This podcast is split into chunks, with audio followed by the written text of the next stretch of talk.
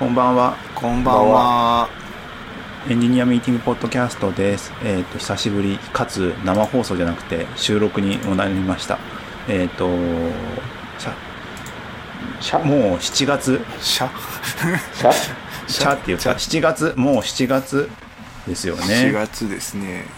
なんか今年すごい梅雨らしい梅雨というか、今日やばいっすよ。今日僕あの駅最寄りの駅から歩いて帰ってきたんですけど、駅からはい。15分ぐらいなんですね、僕の家って。はい。なんかはい。もう、歩き出して5分ぐらいで全身が濡れてる感じがし7分ん10あー分ぐらい経つとマスクから息ができなくなるって始末ですよ もう湿気で。濡れてね、湿気でね。息できないってなってちょっとほんとしんどいと思った今日。ちょっとね、雨とかも結構ひひどいっていうか、なんか豪雨っていうよりも、なんか長く続く系のやつで結構いろいろと大変なところがあり、そうですね。なかなか嫌な季節だなという感じですが。まあ、少なかったら少なかったで問題だしね。まあね、で今日はちょっと収録なしのスライドなし。で、テーマも特、もともとナビ付き作ってわかる初めてゲームプログラミングの話をしようと思ってたんですけどもやりたい。ちょっと、ちょっとね、スライドをやる余裕がなくて、ちょっと一旦スライドなしで喋ろうかなと思っております。え、ちなみになんか、でもさ、な知ってます？皆さん、ふ二人とも作ってわかる初めてゲームプログラミング。あるれがやりたくてスイッチ買おうか一瞬迷いましたもんああ、要は、任天堂が、なんか、か。開発室で使って、つく、使っている、うん。使っているなのかな？それ用に作ったのかな、うん。まあ、それ用のゲームを簡単に作れるような、なんか、あのーソフト、ソフト、ゲームソフト。RPG スクール現代版みたいなね。で、特徴としては、あの、基本的にはもうタッチパネルでできる。まあ、もちろんスティックとかでもできるんだけど、あの、ノードンって言われる入力と中間と出力とものかな？ぐらいの 4, 4カテゴリーに分かれたノードンと呼ばれるものを組み合わせてゲームを作りますってやつなんですよ。そうね。ノード型プログラミングみたいなやつですよね。そうそうそう。で、最近のなんか GUI っていうかゲームプログラミングではよくあるのかな？俺、あんまりそこ詳しくないからあれなんですけど、アンリアルとかそうっすよね。なんか大体そういうのが多いですよね。ブループリントでしたっけ？あブループリントとかでしたっけ？組み合わせてこそう。そうまあ僕つなげてって。分からんけど、まあ、よくあるタッチデザイナーとか。なんかそういう系ですよね。あのあれコークコンポーザーとか。コーツコンポーザーか。そうそう Mac のああいうやつですよね。そうそう。だから、なんて言うんだろう。なんか、例えば人っていうオブジェクトがあって、そこの入力には、あのー上下左右、ジャンプ、アクションっていう4つのチャンネルがあって、チャンネルっていうのこれ、インプットの位置があって、それに対、それに対してスティックっていうやつが、ノードンがいて、それに左右と前後があるんだよね。う、で、左左右っていうのと、あと、あの、左右に動く、前後するをつなげると、あの、人が、あの、プレビューで人が左右に動くみたいな感じのゲームっすよ。うんよくなんかあれですねわかりやすいですねそうそうそう。で、これ、パまあ、やっていくと、で、かつ、あの、特徴はめちゃくちゃナビが細かい。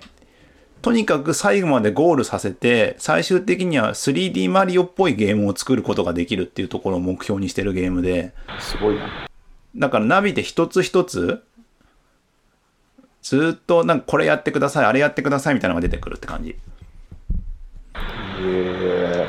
で、途中で試験があって、なんか途中途半端になってて、まあ、りなんか人がリンゴを取れば、あのーゴール、正解みたいな感じの、やつがあって、それをどういう風にノードを修正し、ノードをつなげたり修正したりすれば取れるかっていうところをクイズでやって、あの、ちゃんと、あの、ゲームの、ゲーム作る力が養われてるかを確認するみたいな中間テストとかもあったりする。あのさあのあれ厚切りベーコンがやってたプログラミングの番組見たことあります？知らない。あ、でもなんか大会だけ見たことある。あのあれ？ベーコンって言っちゃった。ジェイソンがあああありますありまあれは似たような感じですよね。なんかそのあれスクラッチでやってるんですよね。スクラッチでやってるけど、なんかその問題みたいになっててなんかあ例題みたいなのはなんか失敗する動きなんですよね。なんかこうなんかが落ちてきてロボットを動かして拾うとか。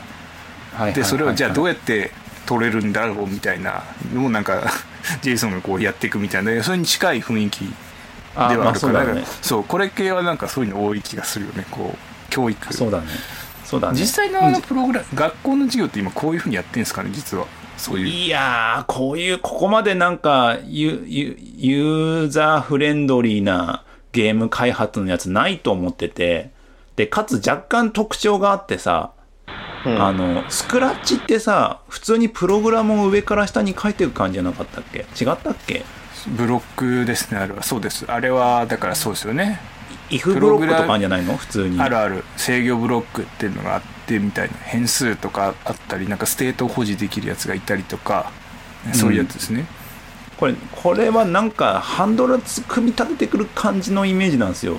これなんかプログラミングなのかって言ったらプログラミングなんだろうけどさ、この 3D のプログラミング、さっき言った人にさ、左右とか上下とかをさ、うんあのーあ、全身か。全身上下じゃなくて。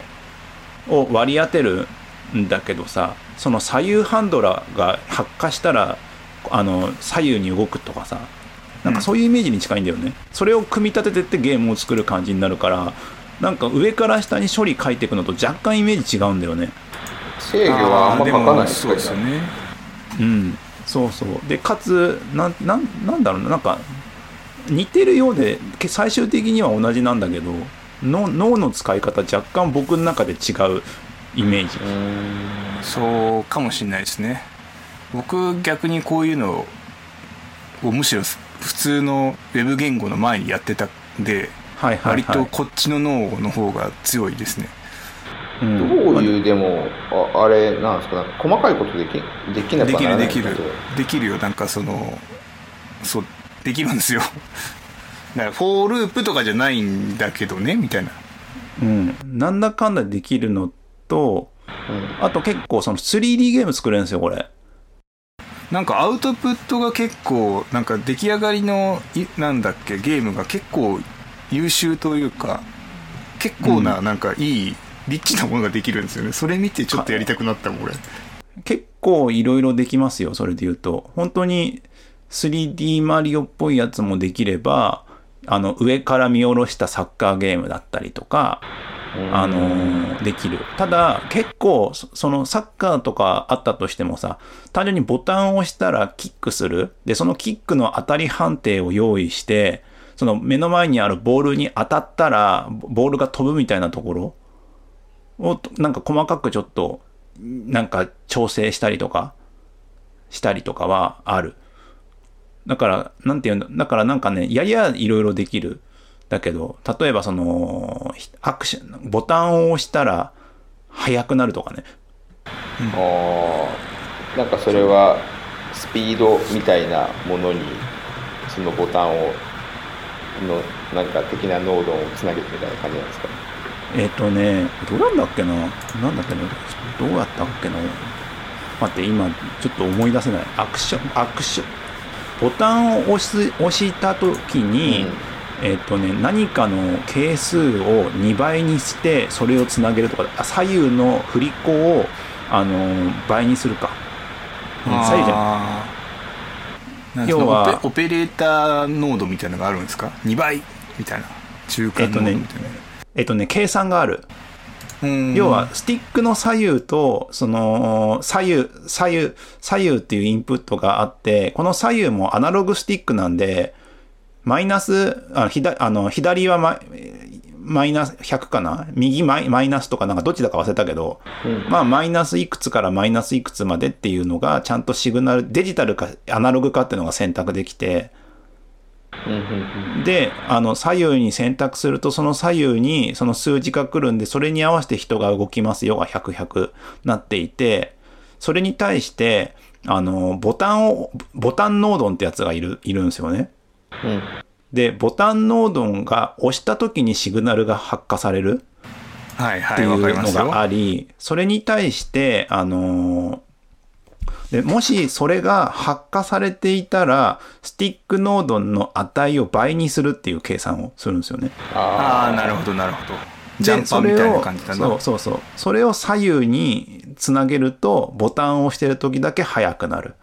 あで、でまあ、それだと単純に速くなるだけなんで、なんかゲームって、なんか走ってると砂煙とか出したくなったりとかするじゃないですか。おうはいどうすんどうやそういうのがあったら、そのボタンを押して、そのボタンが発火された時に煙をここから出力する。で、それに当たり判定はつけないとか、そういう設定して出したりとかする。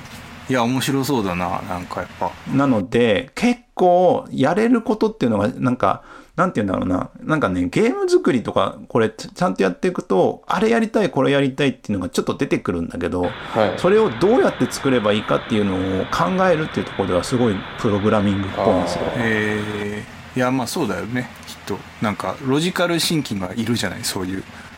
これとこれを組み合わせてこうみたいなやつでしょ？そうそうそう。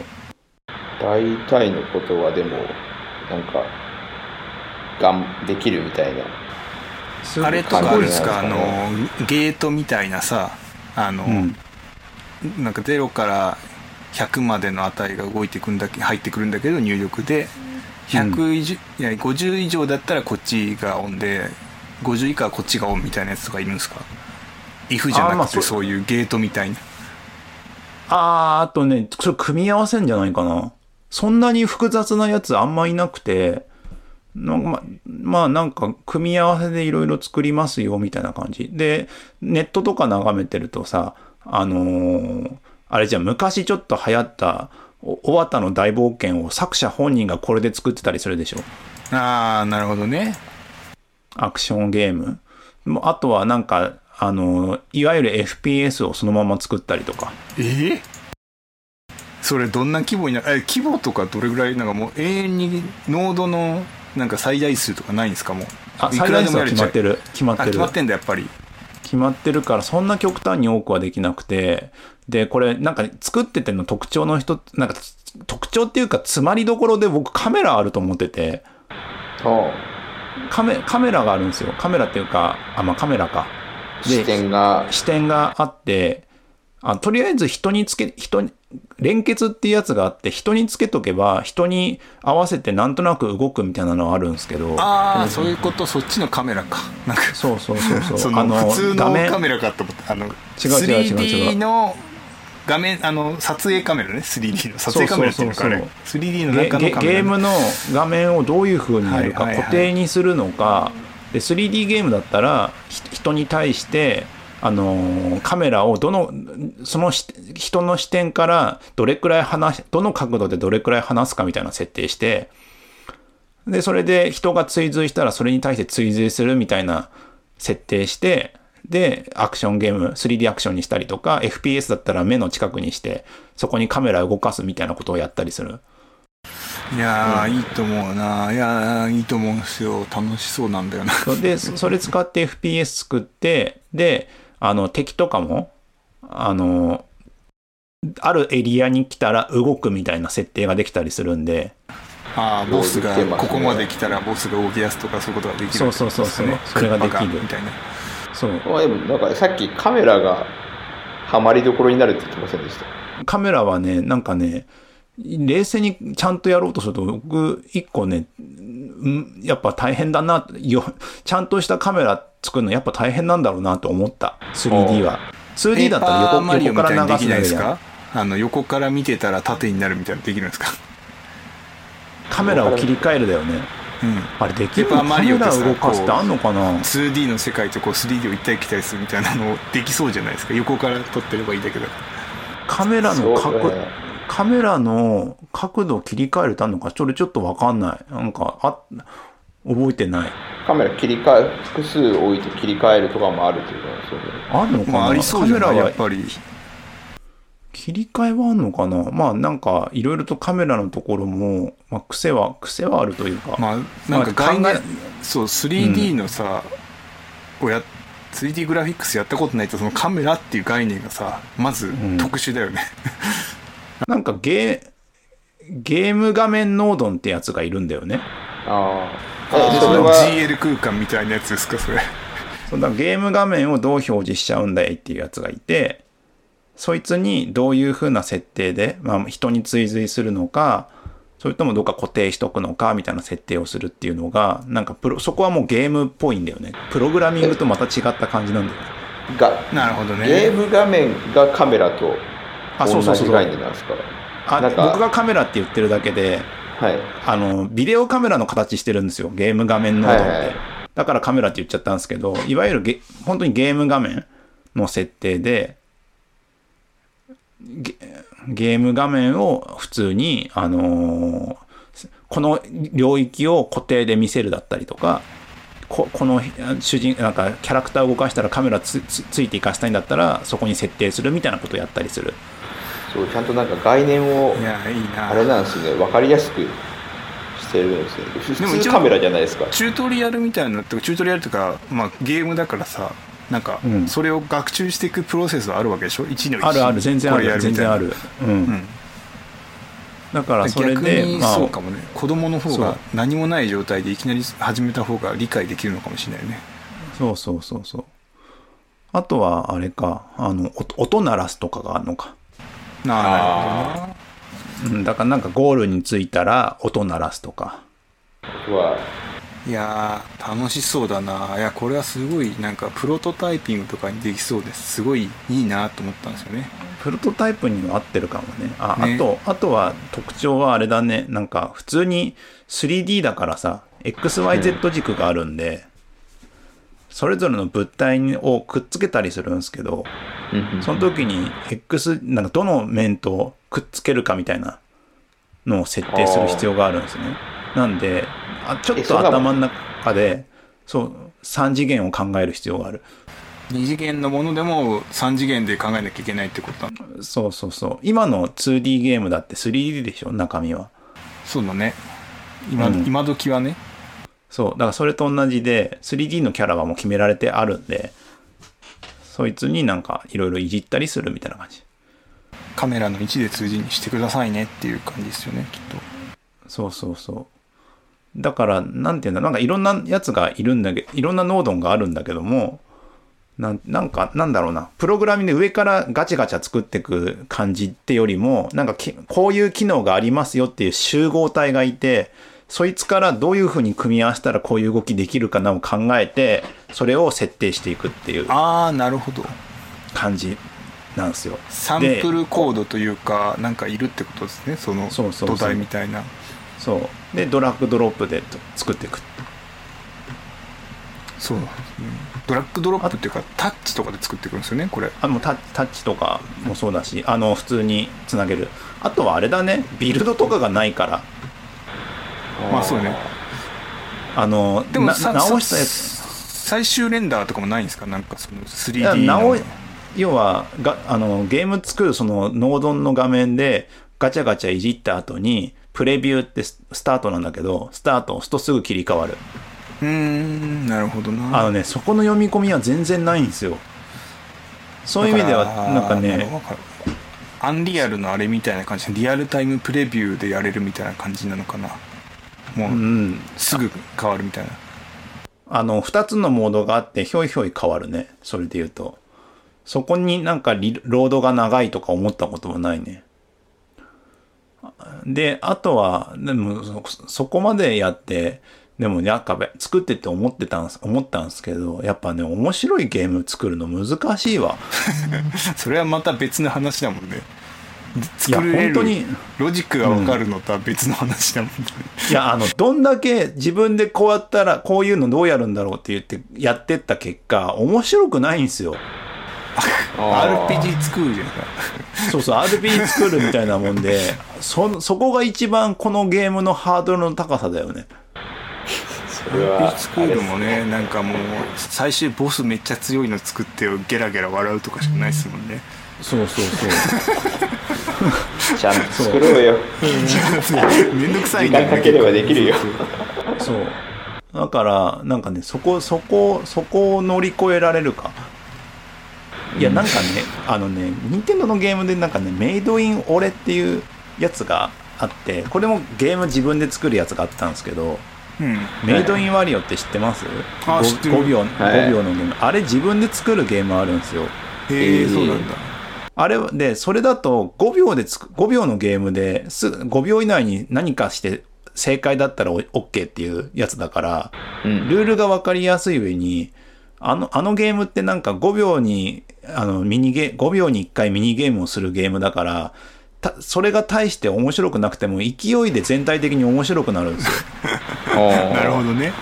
そうだからレッドカーペットみたいなもんだな。あ、そうそうそう、そんな感じ。くくるくるいくから、それはそ、そっちはそっちでね、なんかね、できることは多くないんだけど、面白かったなとか思ったりとかしましたね。だこからなできることが多い分、本当のアイデアが試されるみたいなそうそうそう。やでもこれでゲーム、これでプログラミングを覚えることになるのかなは、わかんなくて。でもこの後アンリアルとかに発展していけるわけでしょ？あゲームプログラミングだよね、そ。そうそうゲームプログラムって結構その、うん今ってそんなにまあコードも書くんだろうけど、あのゲームプログラマーゲーム作りって結構細分化されててなんかゲームのロジックはこうやって大体作ってるじゃない？ノード型のプログラマーでこうやってはい。作ってるし、まあ、一方 3D のアーティストがいたりとかなんかそういうの作ったりするから結構だから実践的じゃっていや実践的なのかもしれないですよねなんか昔ながらのさ C でこう C とかベーシックでゴリゴリ書いていくみたいなのは実際もう少ないじゃないですかうん。だからいいんじゃないですかねまあそこかこらの C とかやると大変かもしれないですけどこのさ、ノード型プログラミングってさ、いつか世の他のものにもさ、応用されていくんかね？いやもう多分ありますよされてんじゃないですか。らノノーコいやードノーコードのプロダクト全部それですよもういやほぼーほぼありますってこれノーコード、そうね。いいやだからプログラミングというかはは別ですよ。でもプログラミングみたいなことができればロジックをこのノードをつなぐことによって作れるみたいな。まあそれをプログラミングと呼ぶのか問題はまあさておき。なんか。ノーコードってなんか仕事とかで使ってたりします？いや使ってないですけど、使ってないけどむしろ副業でちょっと手伝ったりはしてましたね、そういうプロダクト。どうよくあるのはチャットボットとかややってますね。ああ、こうチャットボットだからこの返事に対してどうするかみたいなやつか。そうそうそうそうそういうので分岐があってとかをノーコードで表現してまあオペレーターさんじゃなのか分かんないけどそのえっとその AI のボットみたいのを作るじゃないですか。ん何をお困りですかみたいな最初聞くときに何と何と何出すみたいな。でこっちの選択肢だったらこっちみたいなのをこうフローで書いていくみたいなのとかはこういうの普通にありますよね。だってスラックのボットとかもそうだしあとはそのアルフレッドのワークフローとかもこうやって書いたりするじゃないですか、はいはい、あれはまあ一個一個コード書いちゃったりするけど結構世の中あるそう、世の中にはあるんだけれども、どちらかというと使わない。ウェブウェブアプリケーションで使うかって言ったらまだ使ってないかも でもあ、あるの？ある。 NoFlo ってああいうのがありますよ。ノードのノードをこうやってフロー型プログラミング言語で、えっとん。サーバー API 作れるみたいなやつとかうん。普通にありますね。だからまあまあ。まああるんですよ。あるはあるそれが流行ってるかどうかは別ですけどあとなんかこのフロー型はでも僕フロントエンドは多分将来的にこうなっていく気がしててなんか React とかこうやって書けるんですよ。なんか頭の理解としてはこういう動きで書けるよなって思ったりするしなんか近い将来になっていくだろうなって思ってる。それはなんかその僕昔その、まあ、音楽とか映像を操るこういうノード型のプログラミングでを大学時代ずっと6年ぐらいやってたんですね僕。で結構それ使えるんですけどそのそれはまさにそういう考え方だったしなんか別にやれるしなんか細かいこと書こうと思ったらそのいわゆるその今の任天堂でいうとノードンっていう部分を C で書きゃいいんですよ。なんかはいはいはい。自分で C で書いてその自分独自ノードを作ってそれつなげて作るみたいなのをみんなやってて。だからなんだろうす素早くなんかいろいろ組み替えたりするのは結構向いててなんか、まあ、メディアアートでよく使われてるじゃ分野ではあったりしますよね。なんかあれあのクリエイティブ使われるかもしれないですけどふ普通のやつだとアラートとかでよく使わないですか？こういうの。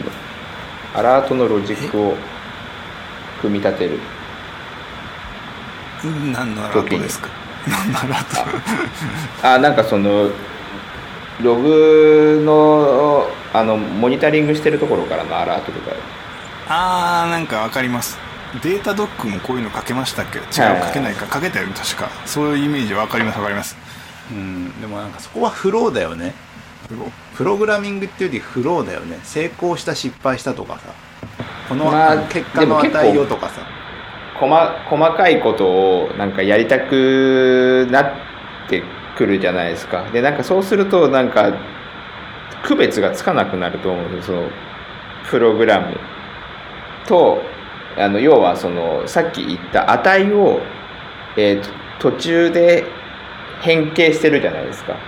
あのこの取り入力によってここを2倍にしたりみたいな。なんかそういうのがあのやっぱりこうついてくるようになるんで特にその繊細なアラートとかだと一度こちらが鳴ってたらもうそのこちらは鳴らさないとかも必要だったりとかするじゃないですか。そうしないとそのセグメントが小さいところがなあ大きいところが鳴ったら小さいところ全部鳴りますみたいな感じになっちゃうから。そういう制御入っていくとなんかプログラミングとあんま差がないなって思って。うんうん。だから何かしらのロジックをその記述で表現してるみたいな感じになる。そうそうそうそうそう。でだから人間かもしんない人間が制御してたそのロジックを単純にそういうフローで表現しましたって感じだよね。でもなんかそれを考えてる人が別にプログラム組めなくてもあのこうノードベースでこう組み立てることだったらできるからっていうところにはなんかどんどん入っていく気がするんですよね。のノードンを作る人とノードンを組み合わせる人っていうそうそうそうのでそう2つで分かれそゲームうだけどね。業界はまさにそうでしょ？その一個一個のオブジェクトをみんなプログラミングしていって要はそのキャラクターオブジェクトを作る人がいてそこに CG の人がいたりなんかいろんな実際そのキャラクターの動きをコードで書く人がいてじゃあそれをフィールドに置いてどう動かすかっていうのは今のノードみたいなのでこうつなげて作っていくじゃない？なんかアニアニメの原画担当みたいな感じなイメージだねまあ、アセット作る人とっていう感じですけどさ撮影する人というかそのレベルじゃないですか？いやなんか動き始めの絵と終わりの絵をか描いてそこの間を描く人がいるじゃん。ああそうね。まあそういうことかもしれないですね。うん、なんかそうやって分業がねアニメーターさんが分業とか作画さんとアニメーーターさんみたいな感じですね。うん。なんかそういうのとかで分業しとかはなんかスキルのたがゆえの分業とかは起きそうなところなんだろうなとは思うけどね。うん。どうなんだろう。なんかこれを使ってなんかその小学生が56人でめちゃくちゃすごいゲーム作るとかそういう未来はないんですかね。いや全然それあると思いますよ、ねでそれきっかけにしてじゃあなんかアプリ配信できる言語に移ってそれでそうそうそう。ゲームだからプロトタイプ作るのすごいいいと思いますよ。そうそうそういやなんかフラッピーバードとか別に作れるわけでしょ、きっと簡単に。うん、多分でタンを押したらこると思う。う浮くみたいなのできそうだから、うんうんそういうのとかでも普通にヒットするものを作るやつらが出てくるみたいな。だってマイクラでもさとてつもないやつらいるじゃんなんか。中学生ぐらいでこれどうやって作ってんのみたいな。だからそれがもっと融通が利くだろうし実際のワークフローに近いから。うん。なんかもっとちゃんとしたものができそうな気がするんだよな。なんかその CM の動画とか見てるといやこんなのができちゃったらえ？っていう感じだもんね。なんか普通にスマホのちょっとしたアプリよりもできるやんみたいな。でもねなんかね思った。これ夢広がることはすごいなんかもう、うん。ある意味ある意味大人になってよ汚れてんのかなみたいな感じな気分になるけど子供にこのゲームちょっと見せたら別に全然興味示さなくてさ そっちは YouTube 見てたから。あーそこか。やっぱねやっぱねなんだろうね。あのゲーム作ってやらもう3歳だとはいえちょっとやったらやれんのかなと思ったやっぱら、ね、早いんじゃないですか。あのさすねちょっとがっかかりした。こうゲームやってこうだったらいいのにって一回でも思ったことなかったら。いやいや3歳でロジカルシンキングできるのかな？いやいやあの僕が作ったやつをやらせるっていうことをあそう。それはそれは大崎さんのせいですよ多分。そうだから 普通のゲームがないないんだったらそうかもしれないですねいやだからね難易度高いんですよ僕の中で。いやそりゃそうでしょ。女の子でしょ大崎さんとこって。女の子女の子。いやもっと難易度高いと思うよ。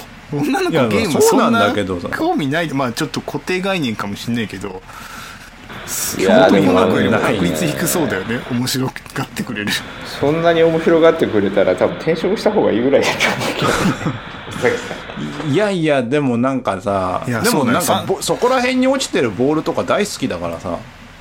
いやそいれとはまた違うんですよ。違うんじゃないですか手触りがないし手触りないからあでも赤外線とかあるんですよこれ赤外線濃度もあるんですよはい光らせるとかがああそれそれそれは渡してみてないですか？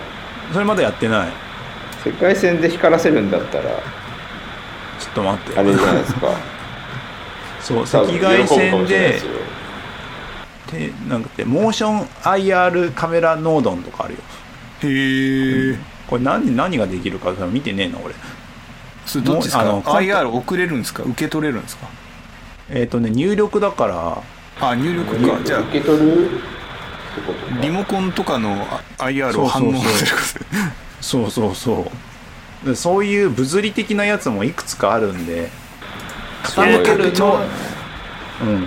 いやーこれはリモコン作れそうだな。そういうのとかも使ってなんかやってみるとかをやろうとしててもなんか全然無反応だからいわゆるあの今ちょっと折れてるっていう。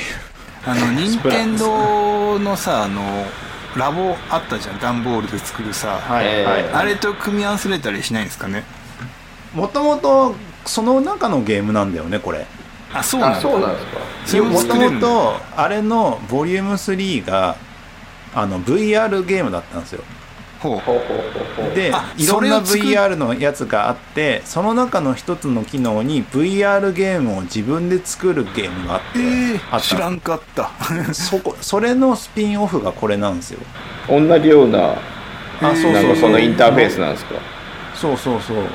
ええじゃあなんか別にその段ボールのやつ作れてもいい気がしますよねそうああだから冷静に考えたら作れるのかあれで別に入力をさ段ボールで作ってるだけだから、うん。結局スティックを動かしてるだけだもんなみたいな感じですよね。想像力を働かせれば作れなくないってことですよね。そうそうそう。あとはまあ 3D じゃないからあのちょっとあのゴーグルかけても 3D っぽく見えないぐらいだけど。それそれそれやりたいんだったら VR あの VR エディション、v、なんだっけ？なるほどね。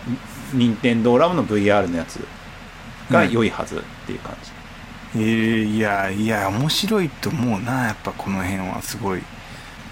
面白いと思うんだよな。ねこでもねたなんか思う思うけどいやだからその自分の子供に渡して思うけど子供ってそんな大人が面白いと思うんだよなっていうものに対してお素直に面白いと思わないと思う。いやまあ確かにそれはしょうがないですいや単純にこれは僕も子供が面白いなだろうなじゃなくて僕が単純に面白そうだからやってみたいっていう。なんか大人目線の本当だから。面白そうだからね子供向けの商品って絶対大変だよやっぱ。何度も言われたけど。いやそりゃそうん。子供向けとかなんか甘く見てると一番痛い目に遭うよね。若者とかね。若者はねそうだよ。若者向けってやつはね本当やべえと思うねなんかうん。もう社内でも若者向けとかなんかあと若者が若者っていうのが社内とかでもよくあるんだけどいやあんたらもう223は若者ちゃうでっていう感じがしてきちゃったりするんだよな。なんか。40歳近くの人が何言ってんすか？いや今の若者は10代とかじゃないのみたいななんか。いやまあ若いですよ、うん、なんか10代だしょうね、まそう、うあのなんか二十歳超えて若者アピールはやっぱだなんかかっこ悪い感じがするなって最近思ってきちゃったりする。若者アピールなんかしてないでしょ。いやしてるしてるすごいしてる。いやめちゃくちゃ見る。しそれ社内だけじゃなくて世の中もなんだろう。本当の若者は若者アピールしないんですよ。どうでどどこから言ってんの若者から溢れ出した若者たちが若者アピールしだすんですよ。若者が日本を変えるみたいななんかその若者の力がって言ってる人たちは大体若者じゃないって世の中にあるうそういう若者向けの若者って言ってるのは全部そうなんですよ。なんかこれも作ってるのパ子供が乱入してきた画面に映してるからそれ見てこっちあゲーム作ってんの味持って興味持ってくれるんじゃないですか？やっぱり。やりまし作りましょうそれ目標にしましょうゲーム作りましょうだゲームそうだねちょっとねやんなきゃね。やんなきゃね。そこそれがそうそれそれを目標にしましょう一個。遊んでもらうまで頑張るやつなんです。そう遊んでもらうまで頑張る。苦行ですよこれちょっと。いやいやいけるかもしれない。なんかもうそこでなんか道が開けるかもしれないし。うん。あの逆にもう娘さんに作らせた方がうまかったりするかもしれないしいやもそう絶対そういうのあり得るもん、うんゲームクリエイターになっていただいてもうすごい英才教育してすごいお金持ちになりましょう。いやーなんかどうなんでしょうね。本当に最近思いますけどゲプログラミングみんな勉強した方がいいよってさ言うじゃんうん。そんなに言ってたら価値下がらんのかなと思うんだよ、ね、いや下がると思う。下がると全然下がると思いますしなんかグラデーションになる気がしててもっとなんて言えばいいんだろうな。英語みたいなもんで英語を使えるとは言いつつ、まあ、マジちゃんと翻訳できる人から、まあ、日常会話ぐらいまでできるよねってなる感じがあるじゃないですか。ああいう感じでいいと思うんですよ。なんかエクセルめっちゃ使える人とまあまあ使えるぐらいでいいと思っててなんかみんながスーパーエンジニアになるのはまあ無理だしなんかある程度みんなのなんか共通のスキルみたいな感じでプログラミング使えるっていうのはやっぱ今後いろいろ便利なんじゃないですか？そのレベルはいろいろあると思うんですよ。そのこういうゲーム作るぐらいだとかあのあれあれあの iOS のショートカット作るとかさあれも一種プログラミングだったりするからさ多少やれるとなんかいろいろ便利じゃない？ちょっと。なんか家事するぐらいの感覚でプログラミングができるようになるとなんかいろいろ将来いろんなものがよりデジタル化した時にさやりやすいと思うよなんか。そうなんだ。まあまあだからちょっと便利とかさちょっと料理できるとかさそういうことそういなうんこと。かそういう感じのところでさそれ自体まあまああるのか。別に料理人とかだって別にいくらでもいるわけだしそうそうそう。全然家職業としてはあるのか。らいでいいんですよ。だからうん。それが別に世の中のためになるとかじゃなくて例えばそのアレクサにさ部屋の家電の制御をするのをちょっと複雑なことをプログラミングで書けるみたいになったとすると、まあ、書いて自動化したら便利じゃないぐらいのなんか日曜大工的なね感覚よ。プログラミングがそれはもうデジタル空間の中はの日曜大工はプログラミングだからまあやれ多少やれる方がいろいろ楽しいと思うんですよ。別にいや全員がやれなくてもいいと思うんだけどちょっとなんか家壊れたらなんか棚壊れたら直せるぐらいさ誰でもやりたい方がいいじゃない。そういうイメージで僕は思ってますけどね。裁縫だな裁縫。裁縫とか料理とか。そうそうそうそうそっちかい近い。ボタン付け直すみたいな感覚よね。うんなるほどね。はい。なんかちなみにこの話結構時間まあなんかすぐ終わるかなと思ったんですけど意外と時間取れたんですけど何かこの1ヶ月間でほちょっと話題を変えるとしたら何かあったりします？いやなんかこの話だけで終わっちゃうのもなんかなと思ってたんで。この1ヶ月はまあワクチン接種とあとはその何雨しかないです。ねちょっとワクチンワクチンはね。はい。いやなんかあの2回目がすごいあの怖いね。調子悪くなるって言われるけどいなんかあれですね1回目でも結構調子悪くなる人がちょこちょこいたりとかしたから、なんかあれですよね。なんか2回目が単純にちょっと恐ろしくなるお感じはありますよとね佐竹さんはすでにワクチンを1回打ってる。1回打ってる。で僕がまだ全然なんかワクチン多分9月ぐらいになりそうなんでまあどうなることやらっていう。ね。怖いのがあのう打った次の日とかじゃなくて僕3日ぐらい食らってるんですよ副反応。それなんかもう打ってから。あれじゃないですか筋肉痛が遅れてやってくるのと同じパターンなんじゃないいやもうその日はめちゃくちゃ体だるくて次の日腕がめっちゃ痛いみたいなでちょっとなんか熱っぽいみたいなのが次の日あって3日目マジずっと腕痛くて上がらないとかで寝返り打っただけで腕痛いからそれで起きるって激痛でみたいな。マジか。3日ぐらいしんどいやつで結構しんどくてえこれ1回目結構しんどかったなって思って2回目どうなっちゃうの？3日間苦しむの嫌だよみたいなこの苦しさをもっとひどい意外意外意外意外ですね。なんか一番もともしなさそうだったのに。いやだってなんか普通に熱39度とか40度近く出てる人いたりするじゃないですか。いますねいますね。いやめっちゃ怖えと思って。次回の収録では2回目接種してどうこうみたいな話が聞けるかもしれないってことですよね。いや、ま、でもしかしたら2月回目接種して2人ともダウンしてるかもしれないです。もう僕えーなんか、あの一応なんか休みが出るようになったんですよそのワクチン接種後、結構やっぱ副反応きついらしくてってでも僕舐めてていや全然そんなインフルエンザぐらいみんな感じでしょうと思ったらめっちゃきつかったからもう次回僕有給取ってます、次の日とかすでに。もう無理だと思ってこの辛さでは無理かもしれないって言って思って。いやでもだんだんとそうやってアフターコロナのところが出てくるんでしょうなそこで、うん。どうなるんでしょうね。まあなんか。それ出た後にねどうなることやらですけどね本当に。そのなんかオリンピックの人た選手ではワクチン打ったけど陽性になってる人とかがいるいないとかなんか あるじゃないですか、へもう何が正しくて何が間違ってるか分かんないみたいになってきてるよね。まあでも一応ね90何パーセントなんですよね。そう。2回打ったとしても、96とか7とかですよね。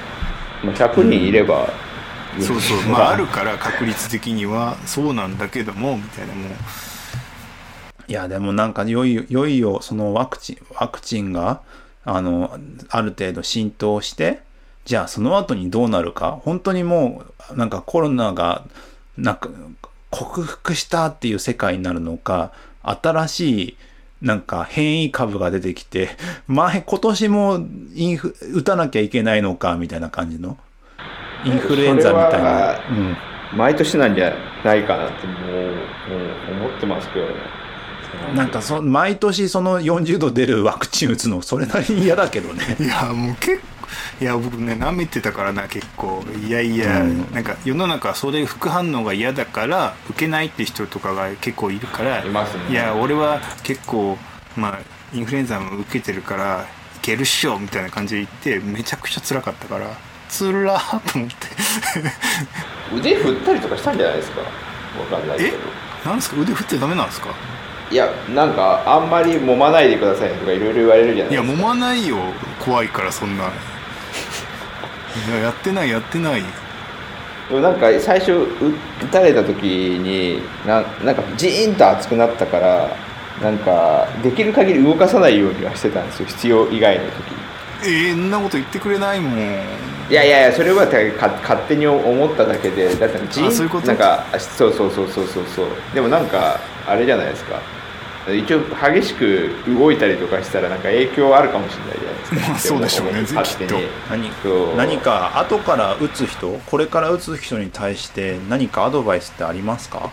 なんか鎮痛剤か解熱剤を事前にちょっと飲んでいくと良いみたいなことを聞いたんですけど本当かどうか知らんけど。はい。飲んだの？飲んだの？飲んでないです。だから舐めてたから。いけるっしょーと思って。後藤さんはいけるっしょで言ったの？俺は逆ですね。めちゃくちゃ心配して行ったからなんかあのー金曜日に打ったんですけどももう土曜日あの休んでも大丈夫なようにとかあのーしてたからすごい慎重な気持ちで行ったら佐竹さんは逆ですね。あれなんか意外とそうそうそうそうそうそう。そう解熱剤とか飲んだんすか？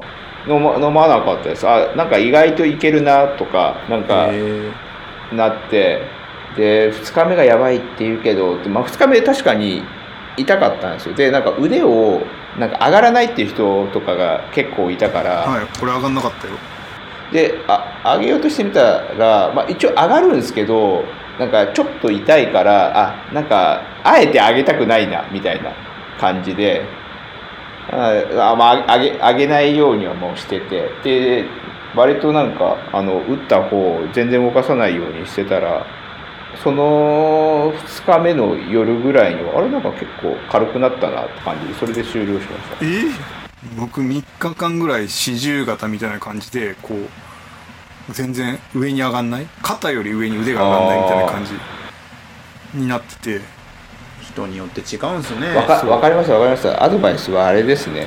あのーしん慎重に行くじゃないですか。心死ぬ死ぬって聞くのかと思って。なるほどね。じゃあそうそうそうそう。やっていきましょうい。やはいーちょっと怖いわ本当。久しぶりでした。がはい。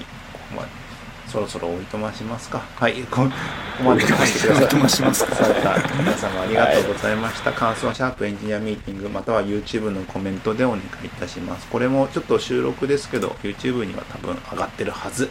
ちゃんと動画とにするはず。って感じかな、よろしくお願いします、はい。はい。では以上です。ありがとうございました。ありがとうございました